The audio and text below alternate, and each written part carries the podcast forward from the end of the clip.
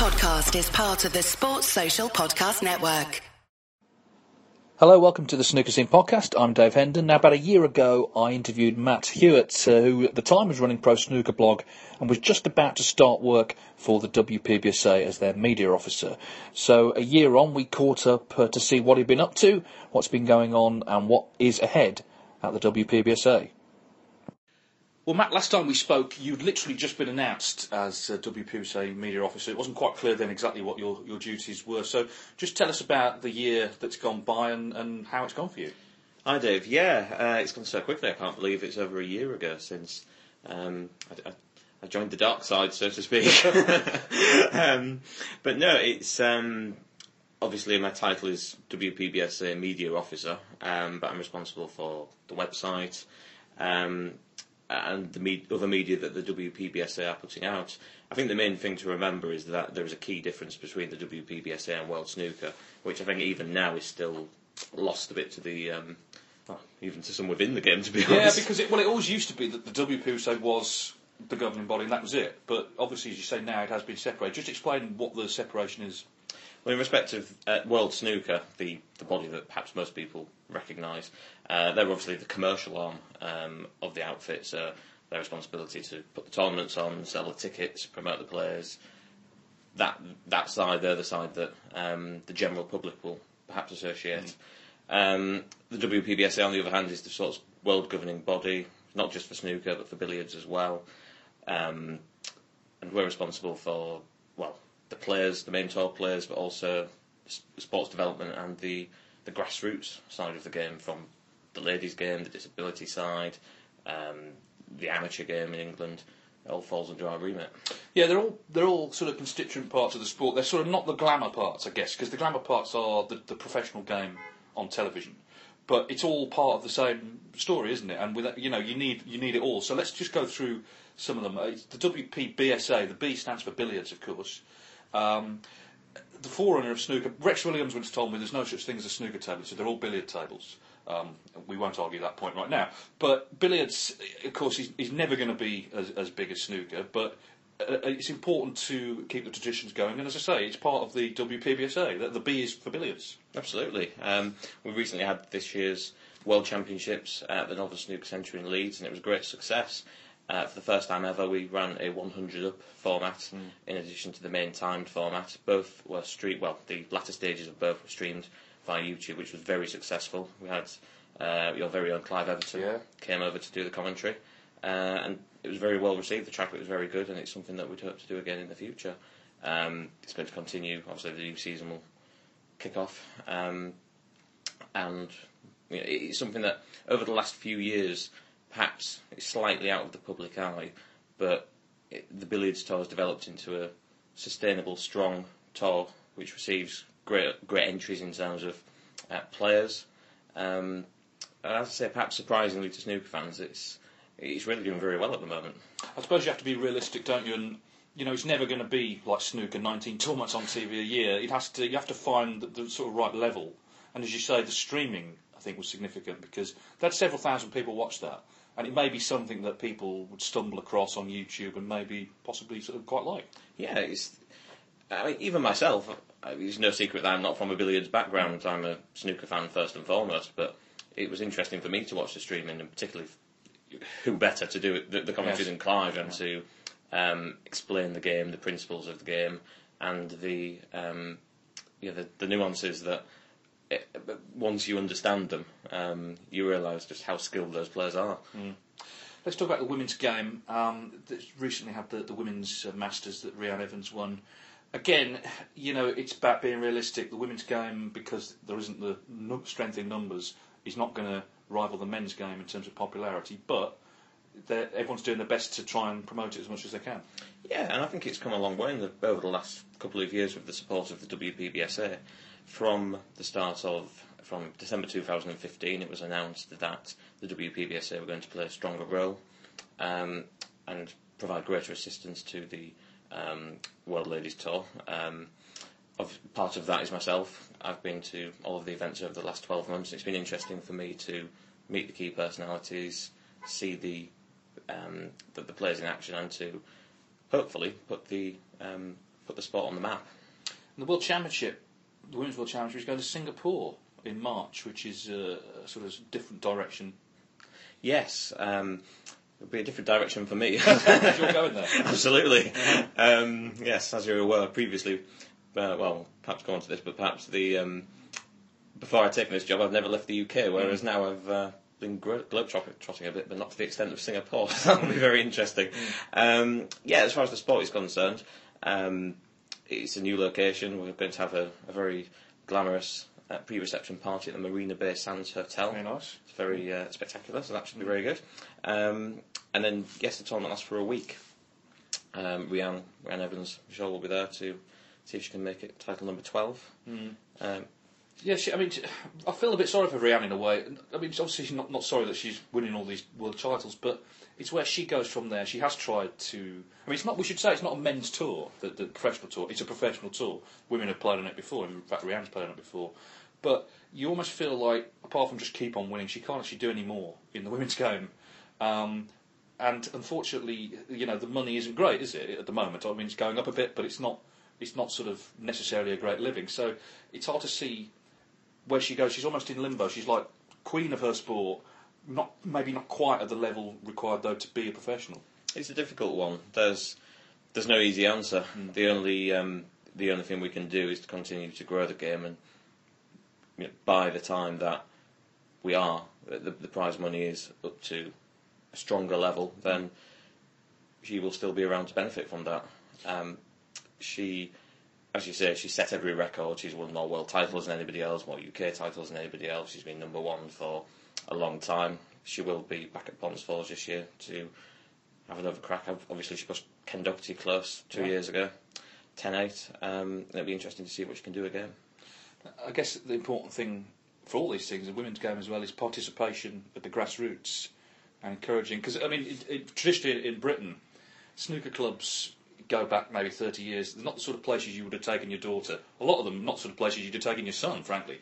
Um, and it's getting that um, sort of fixed idea people have. Oh no, yeah, I wouldn't let my daughter go to a snooker club, and actually maybe explain to them that times have changed. Yeah, it's really encouraging because we did have uh, at the last event, the Masters last weekend in Derby, we had eight entries into the under twenty one competition, which is good improvement on what we've had recently.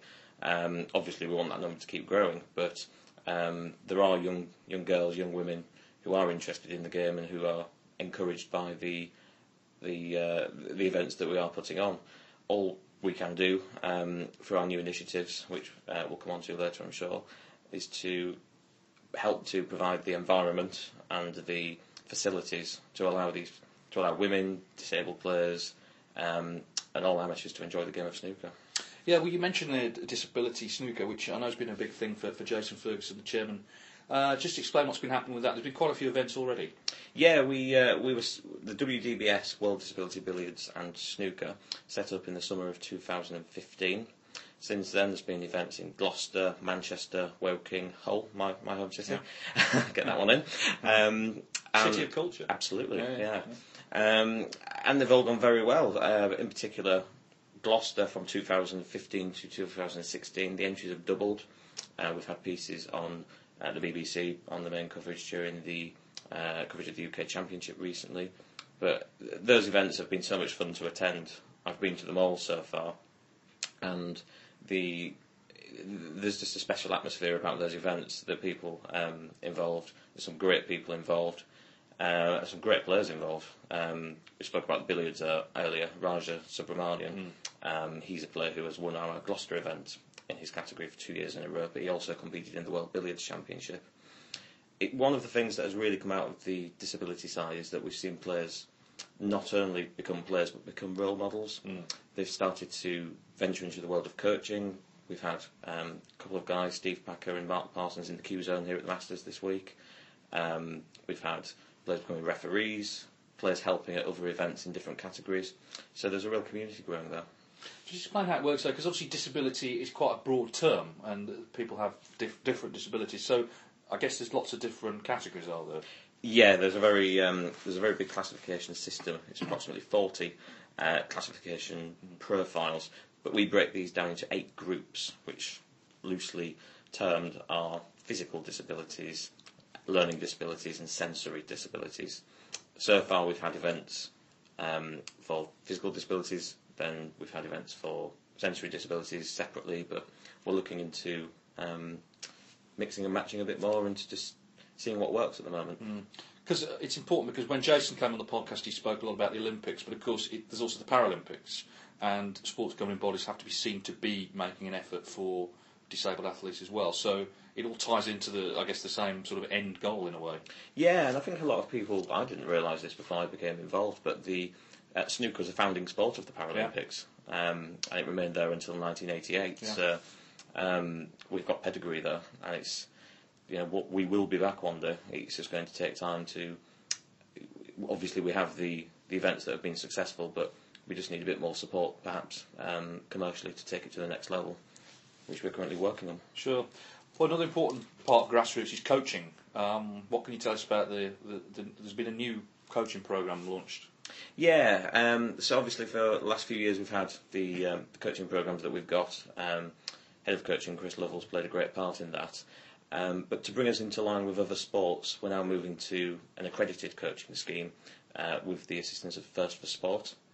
The aim of this is that it's not just a case of potential coaches completing a course, then qualifying, but going forward, um, further announcement, and further announcement will come in due course, but it's more about having external bodies involved and it's more about a structured process that will bring us into line with other sports and um, it it will it will just provide a more structured um, coaching setup in this country and, and beyond in the world. It seems to me with a lot of these things, it's there's a lot of work being done behind the scenes that people kind of don't see. Um, obviously, you're, you're involved in that. Maybe you can tell us a bit about Jason and his work ethic, which seems very strong. I mean, he always seems to be travelling somewhere, meeting somebody, trying to do the groundwork for a lot of these things. Um, a lot of it comes from, I guess, personal introductions and, and meeting people, taking the time to sit down and then formulate all the plans, which he seems to enjoy doing. Absolutely, yeah.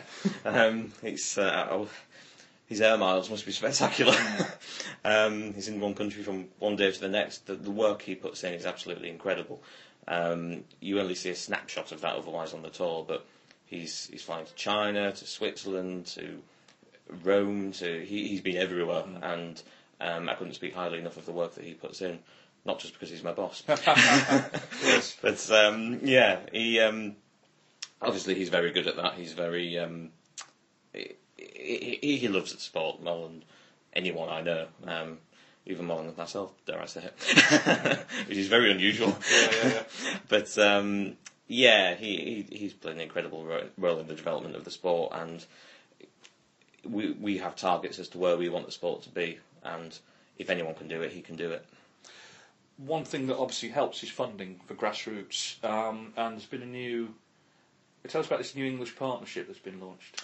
The English Partnership for Snooker and Billiards is an umbrella organisation which was formed uh, earlier last year, and it brings together the key stakeholders from the bodies that we've spoken about already. So the ladies' game, the disability side, the billiards side, the English amateur side, and it's all about just making sure that their voices are heard and effectively working towards the goal of increased participation, increased uh, improved facilities uh, in this country. Um, obviously, at the moment we have a world stu- we have a main tour full of players, and a number of English players are on there. But in 20 years' time, we need to make sure that there are more players on there. Um, One of, one of the problems seems to me is that a lot of the funding. I mean, British, British sport is well funded, but it's, it's targeted at, at Olympic sports because the, the end goal seems to be medals, and that's worked. You know, we looked at Rio, obviously London 2012.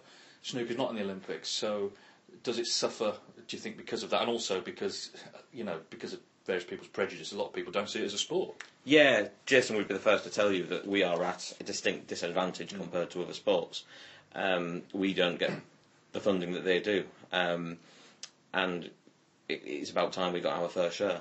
Um, as part of this process, we have recently um, prepared proposals to Sport England. For pro- we've submitted a bid for funding for projects such as for the over 55s, for women players, for disability players, and we're optimistic that this will um, be the first step towards getting our fair share of the uh, of the of the pot. It, it seems like a long process, though. I mean, uh, like I say, you have to lay all the groundwork and, and, and do all the work.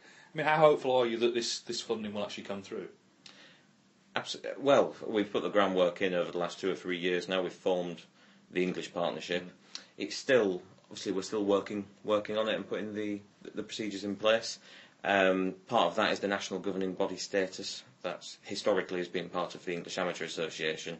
We're currently in the process of hoping, hopefully transferring this to the EPSB itself, which will again allow us to um, represent all of the interested stakeholders in the sport in this country.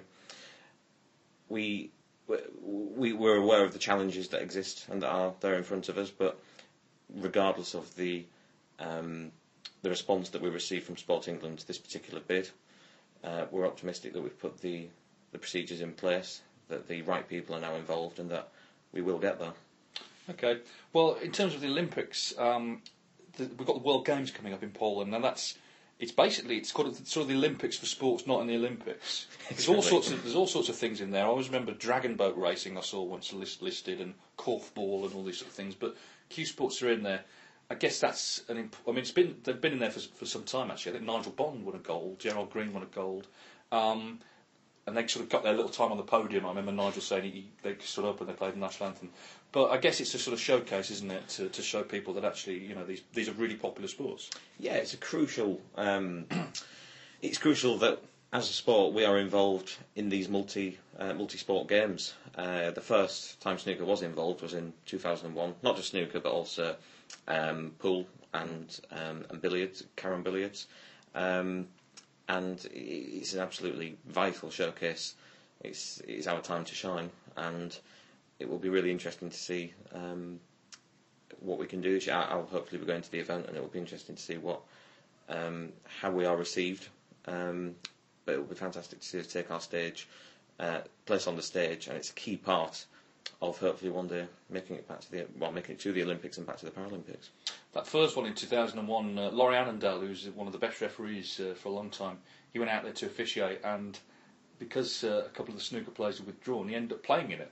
Uh, I mean, Laurie, Laurie, was, Laurie of the Stephen Hendry and sort of Scottish amateur events, so he was a good player in his day, but he wasn't expecting to uh, to end up competing. But I think it's become a little bit more sort of professional since then, and like you say, it's important to just showcase the sport. And this, I guess, comes down to a lot of people. I mean, Ronnie O'Sullivan said it. Would say that snooker doesn't need to be in the Olympics. You know, we've got the World Championship. That is the, the pinnacle. Nothing's going to beat it. I guess the counter argument to that is though, if you're in the Olympics, it is a worldwide showcase for the sport and could only attract more interest. Yeah, absolutely. And it's a difficult. Obviously, it's not just snooker where we have this debate. Golf, tennis, people will say, debate whether they should be in the Olympics, but certainly if they're in the Olympics, there's no reason why snooker shouldn't be. Mm. It's, um, it's, it's not about picking another sports, but um, the participation levels that we have, the viewing figures that we have, um, there's no reason why we should not be in there. Mm. It's just a case of putting the the, the procedure, the, the, the basis there, um, so that we can make a structured bid. Um, we recently submitted a bid for the upcoming 2020 games. Um, we came very close, but hopefully, with what we're doing now with the grassroots uh, sport development initiatives that we have, hopefully we'll go one better in the future.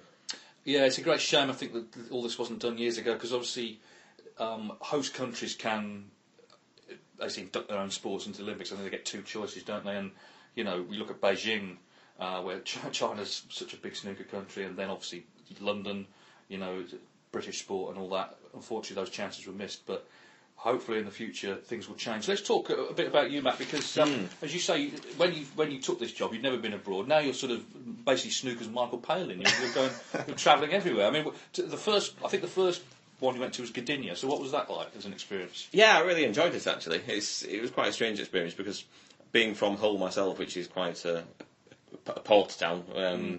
Gdynia was actually very similar, so it was right. a bit of a home from home, to be honest. Mm. But um, yeah, I really enjoyed it. Um, and since then I've been to uh, reached up in Dublin, and then obviously uh, the Poland, Cla- Paul Hunter Classic last year in Germany in Fürth, um, which was a lot hotter than Gdynia, I can tell you that.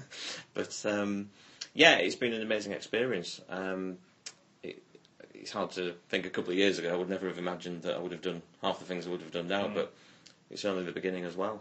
Yeah, because I mean, you, you obviously started coming to snooker as a spectator. You actually paid your own money, unbelievably, to, to buy tickets Then you sort of came into the media room as, as, a, as a blogger.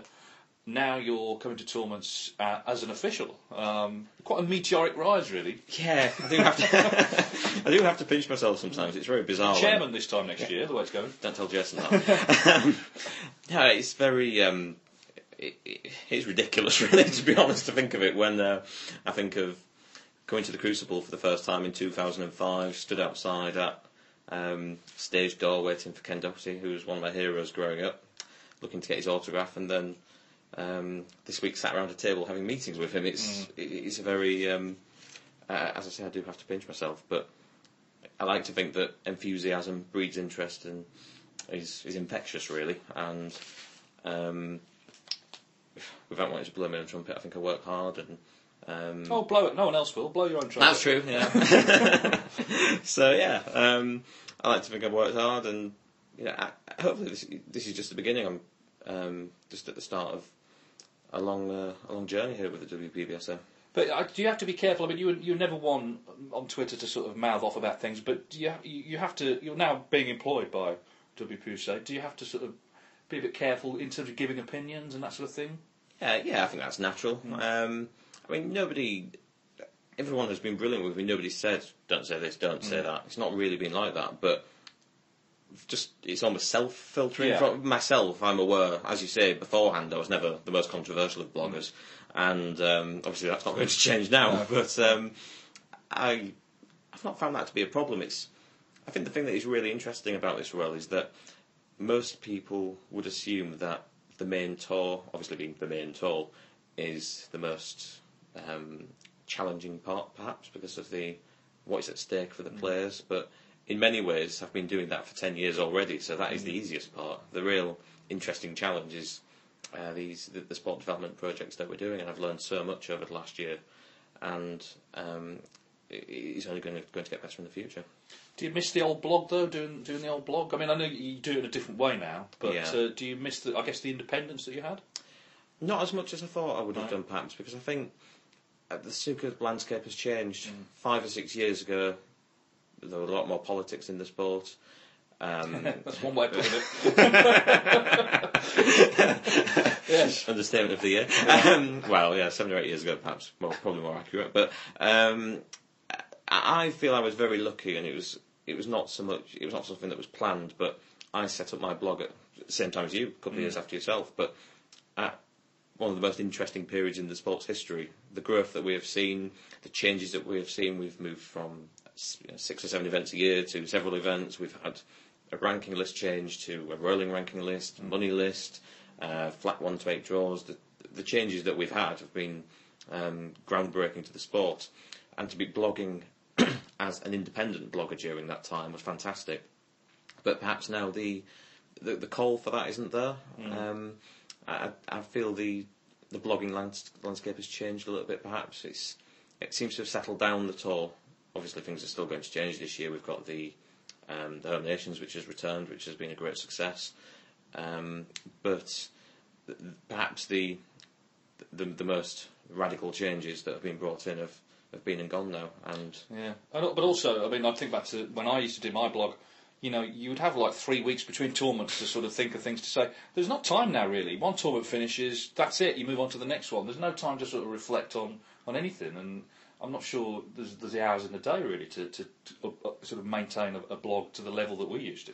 I remember, for example, at the qualifiers back in Pontins, you would have the the I don't know, the Bahrain Championship qualifiers, and I would write n- not just daily updates, but session updates. I had so much time on my hands. I would write three updates, like every ma- every match, every score, and now it, you can't even get a, tournament preview in. It's it's challenging, but it's all positive in a good way. Yeah. The rankings, of course, is something you keep on, on top of, and there's a lot of races um, that we need to know about. Uh, the, the main one, I guess, for most people will be the, the Crucible, because it, obviously it's such a, massive difference being in the top 16 and, and not being in the top 16. But there are others as well. Tour Survival is, is, is a big one. I wanted to mention Ken Doherty, um, who's been a pro since 89, um, 89 90. Uh, he's in trouble.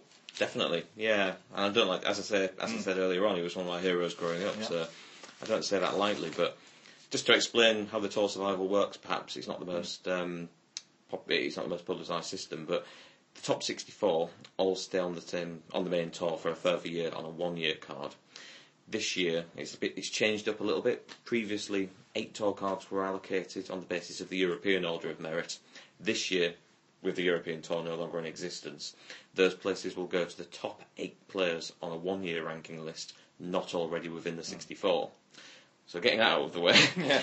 it's the two key methods by which players can stay on tour. And at the moment, Ken Doherty is outside of where he needs to be on both lists. So it's not sensationalist. He is he is very much at risk. That's not to say that can't change, however. this is not your area, but there's also there are these wild card. Uh, I mean, Steve Davis had one. James Wattana.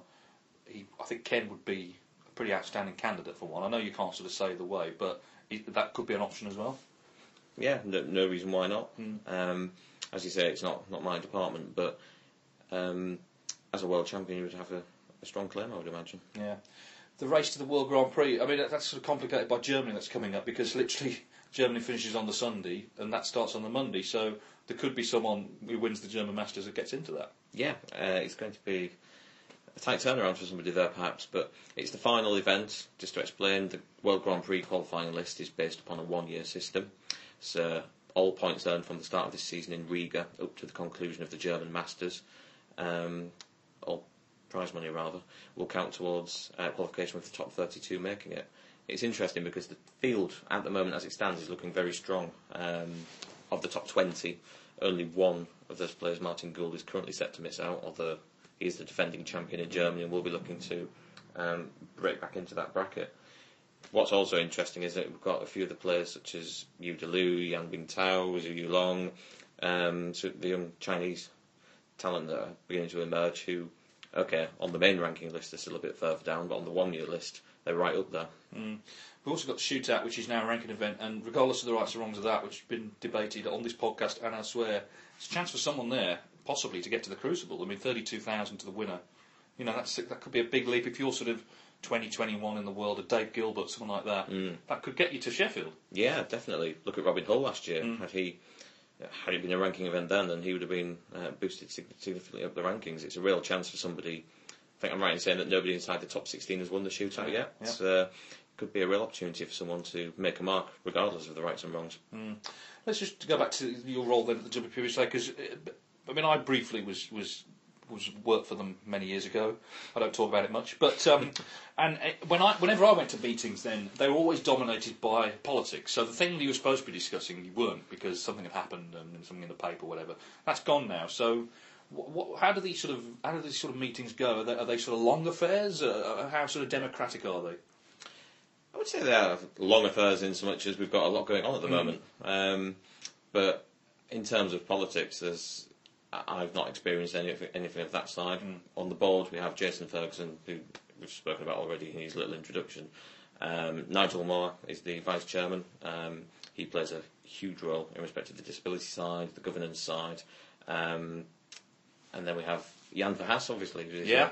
recently appointed. It's been it's been a year of uh, unexpected election victories, and that was one of them. I mean, Jan, because Jan, a great guy, Jan, but I think a few years ago, as a, uh, he wouldn't be an outstanding sort of candidate as a politician. He wouldn't necessarily put himself forward, but he has done, and he's going to look after the, the sort of refereeing aspects. I'm sure he'll be a bit more popular than some of the uh, victors we've seen recently. Yes. But he's got a huge role to play, um, and working with him, we can popular, publicise how people can become referees. Um, we couldn't do it without them, and As Rob Walker always says. And it's not just in the UK, and yeah, obviously he's not from the UK, so we can. Um, there's a huge part to play in attracting new referees to the sport. We've seen a number of them over the last few years at European Tour events. Um, many of those now are still continuing to be involved, um, and it's going to be exciting to see what he can bring to the um, to the party. Players Forum uh, is another sort of side part of this, and you hear sometimes. I mean, players, uh, some players anyway, um, will tell you that oh, it's no point going to that. No one will listen. But it is there for them, isn't it? I mean, that's the idea. That's their sort of forum to go and air grievances. Yeah, definitely.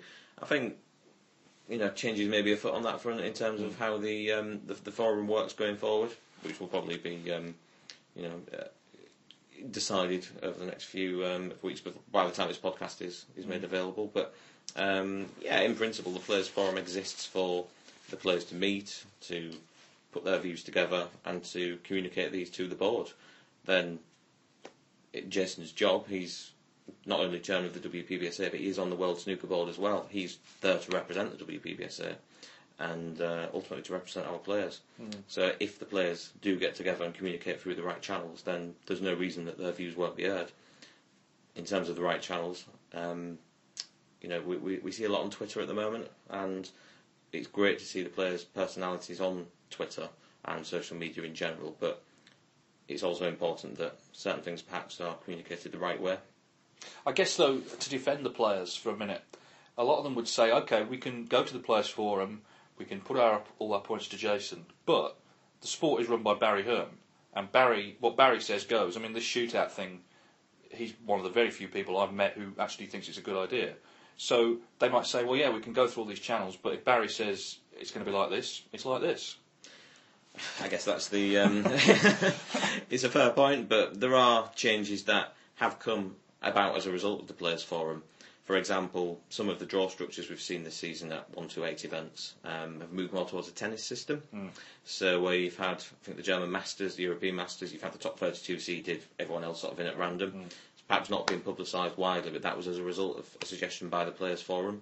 So, it's not a case that the Players Forum are ignored. Um, Barry does listen to them, and th- there is evidence that they can make a difference. And what is the general sort of relationship like between World Snooker and the WPBSA? Because I think Barry's attitude is it's not that he doesn't care about all the things we talked about, but he's very much focused on the commercial aspects of professional snooker, and he's happy to leave all of this to Jason. But how do the two sides sort of work together? Very well. I mean, from my perspective, we have uh, I work with Ivan, um, who is the press officer for the for World Snooker. He's um, obviously sort of my contemporary there. He's been there a longer longer than I have. But Been there forever. yeah, it seems like it. He hasn't aged. No, no. But um, you know, we work very well together. We liaise together.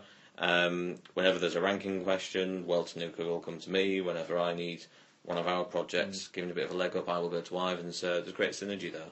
And um, in terms of the boardroom, um, Jason represents our interests very strongly, very robustly, and um, from what from everything I've seen, um, both bodies appear to work very well together. Okay, so a year on then from making the move, you're glad you did it? Absolutely. yeah, it's uh, it's a very different life, but um, well, I, I say it's very different. It's it's kind of not, but it's um, It's the other side, though, you're on, I guess. You're Yeah. looking at it from the other, other point of view. Actually, you're now inside the governing body.